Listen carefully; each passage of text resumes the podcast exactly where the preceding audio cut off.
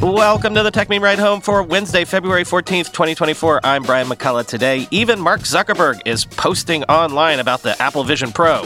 In short, he's not impressed. Walmart might buy a smart TV maker for the ads. Y Combinator has a new list of the type of startups it wants to see. Maybe don't give all your secrets to those AI girlfriend bots, and why you might have a hard time getting an Uber after your Valentine's Day dinner tonight. Here's what you missed today in the world of tech. Even Mark Zuckerberg can't resist giving his two cents on the Apple Vision Pro on social media.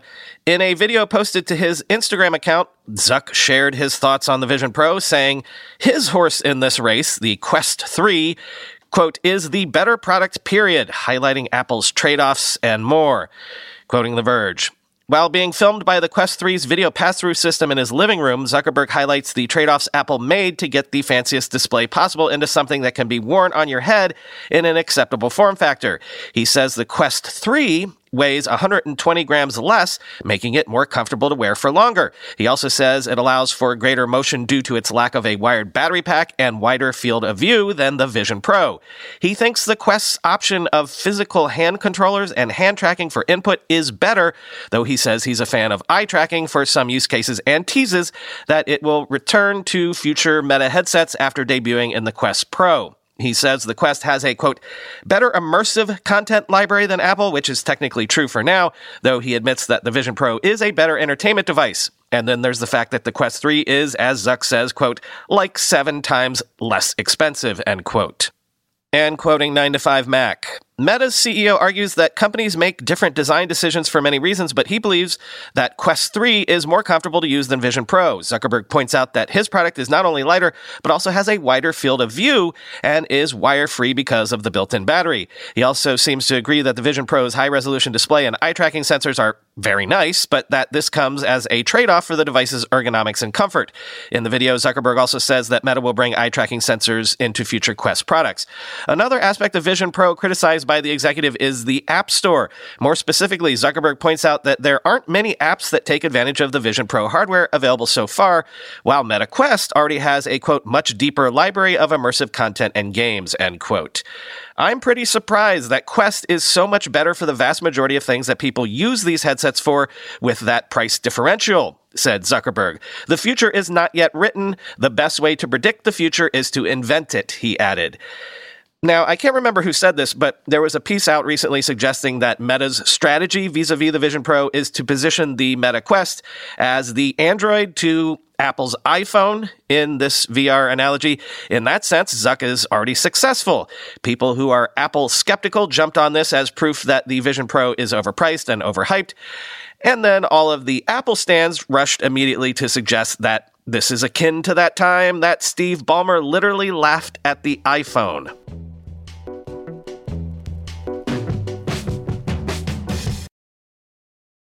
Sources are telling the journal that Walmart is in talks to buy smart TV manufacturer Vizio for $2 billion plus, which might be neither here nor there as a big acquisition story, but what I found interesting was their motivation. In short, Walmart wants to compete with Amazon's advertising business. Quoting the journal, Walmart, including its Sam's Club chain, has historically been Vizio's largest customer. Vizio is historically the largest television brand sold at Walmart by sales. The deal talks demonstrate the importance of consumer data and ad space for major retailers as they build out their ad businesses and compete with Amazon. In addition to being an e commerce behemoth, Amazon is among the biggest ad players in the US behind Google parent Alphabet and Facebook owner Meta Platforms. Amazon has also been building its own smart TV business. There is also more competition among retailers hunting for ad dollars, with companies including Best Buy, Kroger, and Instacart jumping into the business. Advertisers continue to shift dollars into the retail media space, which is expected to hit $59.6 billion in U.S. ad revenue this year, up almost 30% from last year, according to Insider Intelligence. Walmart gets most of its U.S. revenue from its grocery business, which typically has low profit margins. Executives see the Walmart Connect ad unit as a path to heftier profits and a way to generate cash beyond the company's longtime engine of selling goods through stores, end quote. And quoting Variety, Logically, a purchase of Vizio would allow Walmart to prioritize their products over competing low end sets, like those from TCL or Hisense. Moffett Nathanson analyst Michael Nathanson wrote in a research note The prospect of Walmart buying Vizio presents a quote, significant challenge for Roku, as through the first nine months of 2023, Walmart is estimated to have accounted for 40% of Roku's device revenues, Nathanson wrote. Once again, 2024 is shaping up to be a year of tremendous change for an industry that was already in flux, end quote. More broadly, Walmart's potential deal for Vizio, quote, underscores the massive opportunity for the CTV industry to drive ad dollars away from traditional linear television to CTV, Wedbush Securities analyst Alicia Reese wrote in a February 14th research note. Roku, even facing new competition from Walmart, remains, quote, best positioned to capture ad dollars, the analyst opined, end quote. CTV, by the way, stands for Connected TVs versus OTT or over the top. Anyway, someone once famously said that every tech business eventually becomes an advertising business, but it looks like the big tech platforms have shown everyone that any business can become an advertising business. Quick question though if Amazon did something like this, buy the major brand of TV that they are the biggest seller of, the regulators would be all over that for anti competitive stuff, right? Preferential treatment for your own products in a marketplace. See the breakdown of Amazon's acquisition of iRobot. So, would regulators take a look at this deal as well?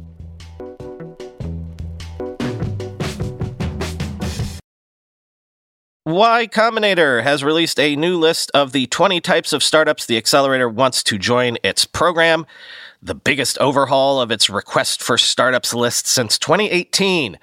Quoting Bloomberg, the first idea on YC's list is applying machine learning to robotics. Quote, for decades, everyone has known that robots are the future, as any science fiction novel will show.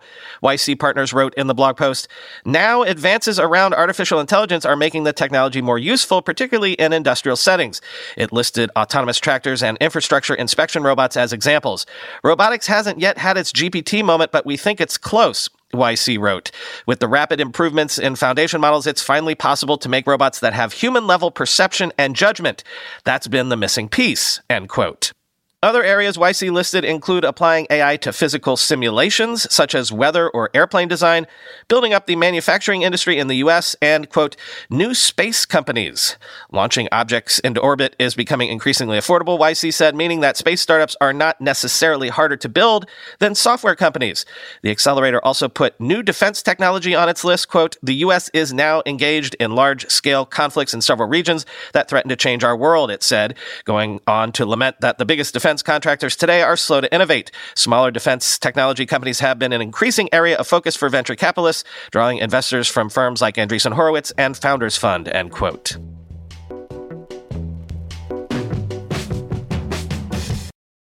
Two interesting executive departures now. First, AI researcher Andrej Karpathy, one of the founding members of OpenAI, is leaving the company. Karpathy was developing a product he described as an AI assistant. I wonder if he's doing that on his own now. A thousand venture capitalists are racing to make contact as we speak.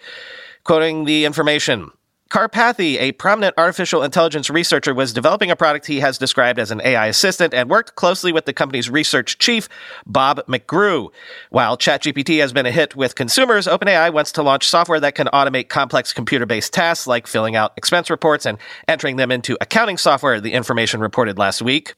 Karpathy rejoined OpenAI last year after spending five years at Tesla, where he oversaw development of its autopilot semi-automated driving software. His departure from OpenAI comes almost exactly one year since he said on X that he was returning to the company.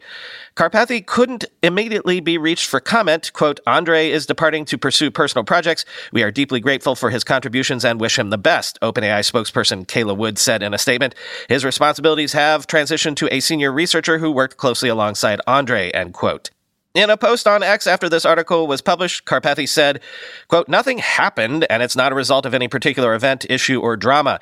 He added that the people are wonderful and the roadmap is very exciting, and I think we all have a lot to look forward to, end quote. Karpathy was very much the public face of OpenAI, trotted out on numerous podcast appearances and the like, so interesting for that, if nothing else. And sources are telling Bloomberg that Apple's longest serving senior industrial designer, Bart Andre, told colleagues this month that he is retiring. Andre joined Apple in 1992 alongside Jony Ive. Quoting Bloomberg, Andre was one of the last remaining designers from the Ive era and helped create the aesthetic for Apple products released over the past three decades, even prior to Steve Jobs returning to the helm in the late 1990s. The designer was known as one of Ive's top lieutenants and helped run the team after former chief Evans Hankey, Ive's successor, departed last year. He's also known as one of the biggest holders of Apple patents. His mark on Apple products is indelible. I see him every day in the details, said Christopher Stringer, who used to work with Andre at Apple and now runs sound company Syng. The departure is the latest in recent months for the group. Top designers Colin Burns, Shota Aoyagi, and Peter Russell Clarke all left around the end of last year. Multiple longtime designers on Apple's software design team have also signaled they are planning to leave in the near future. Both the industrial design and user interface groups are overseen by Jeff Williams, the company's chief operating officer. He's held that role since Ive's departure in 2019, but took on direct management of the industrial design team last year when Hankey left. Having an operations person oversee a division dedicated to design and innovation has rankled some staff, according to the people close to the situation. There have also been cost cutting measures that have added to the unrest, they said. Under Ive, the team embarked on exploratory projects that didn't necessarily have an immediate payoff, something that's been reined in, end quote.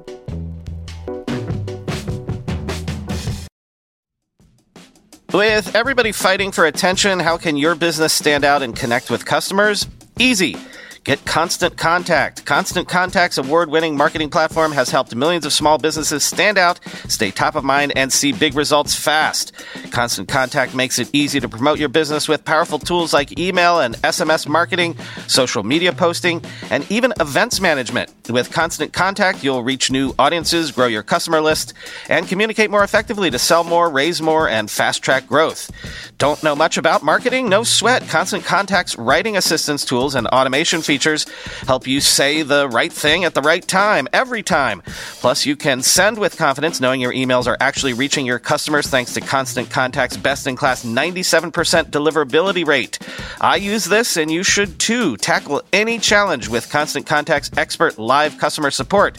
Plus, everything's backed by their 30 day money back guarantee, so get going and start growing your business today with a free trial at constantcontact.com. Just go to constantcontact.com right now. Constant Contact, helping the small stand tall. ConstantContact.com. When you go through airport security, there's one line where the TSA agent checks your ID and another line where a machine scans your bag. The same thing happens in enterprise security, but instead of passengers and luggage, it's end users and their devices.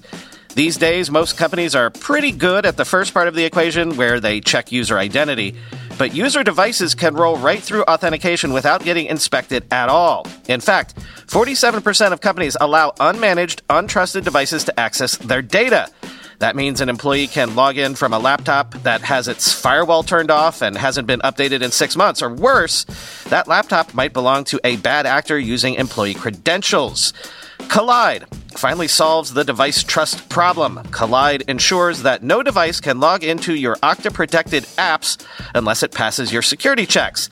Plus, you can use Kolide on devices without MDM, like your Linux fleet, contractor devices, and every BYOD phone and laptop in your company. Visit kolide.com slash ride to watch a demo and see how it all works. That's K-O-L-I-D-E dot com slash ride, kolide.com slash ride.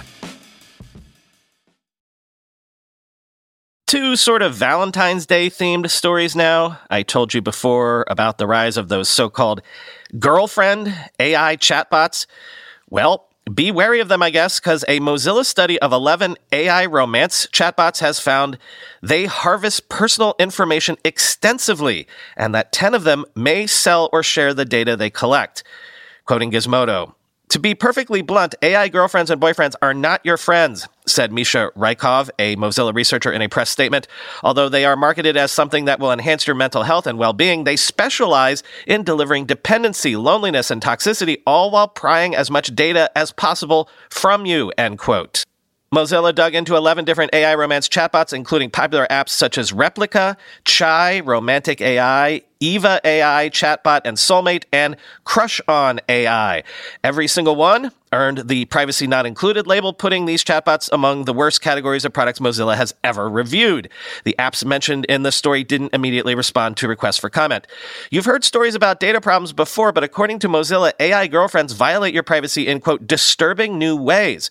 For example, crushon.ai collects details including information about sexual health, use of medication, and gender affirming care. 90% of the apps may sell or share user data for targeted ads and other purposes, and more than half won't let you delete the data they collect. Security was also a problem. Only one app, Genesia AI friend and partner, met Mozilla's minimum security standards.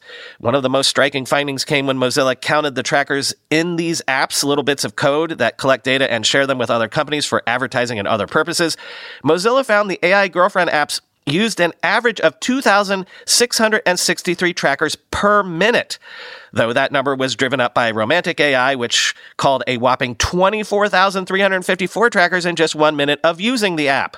The privacy mess is even more troubling because the apps actively encourage you to share details that are far more personal than the kind of thing you might enter into a typical app. Eva AI, chatbot, and Soulmate pushes users to quote, share all your secrets and desires and specifically ask for photos and voice recordings, end quote. Yeah, maybe don't do that.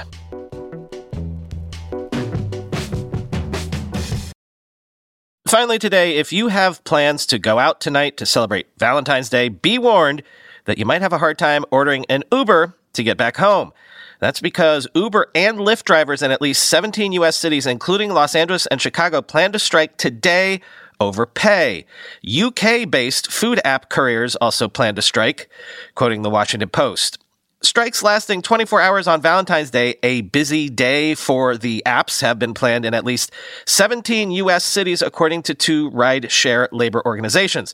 Drivers say that Uber and Lyft are taking an increasingly large cut out of fares, forcing drivers to work longer hours to make ends meet. They are demanding a living wage that ensures drivers aren't living in poverty and transparency over how pay is calculated. They also want to end unfair deactivations when a driver loses access to the platform, among other things. The main challenge is surviving, said Nupur Chowdhury, an Uber driver and rideshare organizer in Arlington who helped plan the strike in the Washington area. We cannot make the same amount of money we used to make even if we work double the hours.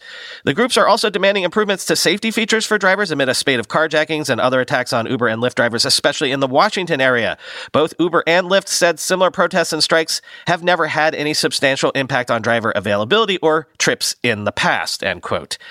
Yeah, but Valentine's Day. According to some recent research, Uber drivers' average monthly earnings before expenses fell 17.1% last year, though Lyft drivers apparently increased 2.5%. Among the cities where we know strikes are planned Miami, San Francisco, Austin, Philadelphia, Newark, Providence, Rhode Island, Tampa, and Orlando, in addition to the aforementioned Los Angeles and Chicago.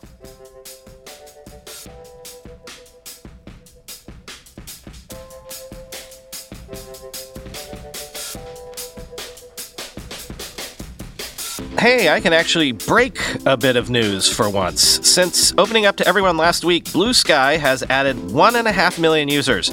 The reason I know this is that the CEO of Bluesky told me that last night. Final link in the show notes is to a YouTube video of the interview Chris and I did with Bluesky's Jay Graber last night. This will be the bonus episode this weekend on the podcast, of course.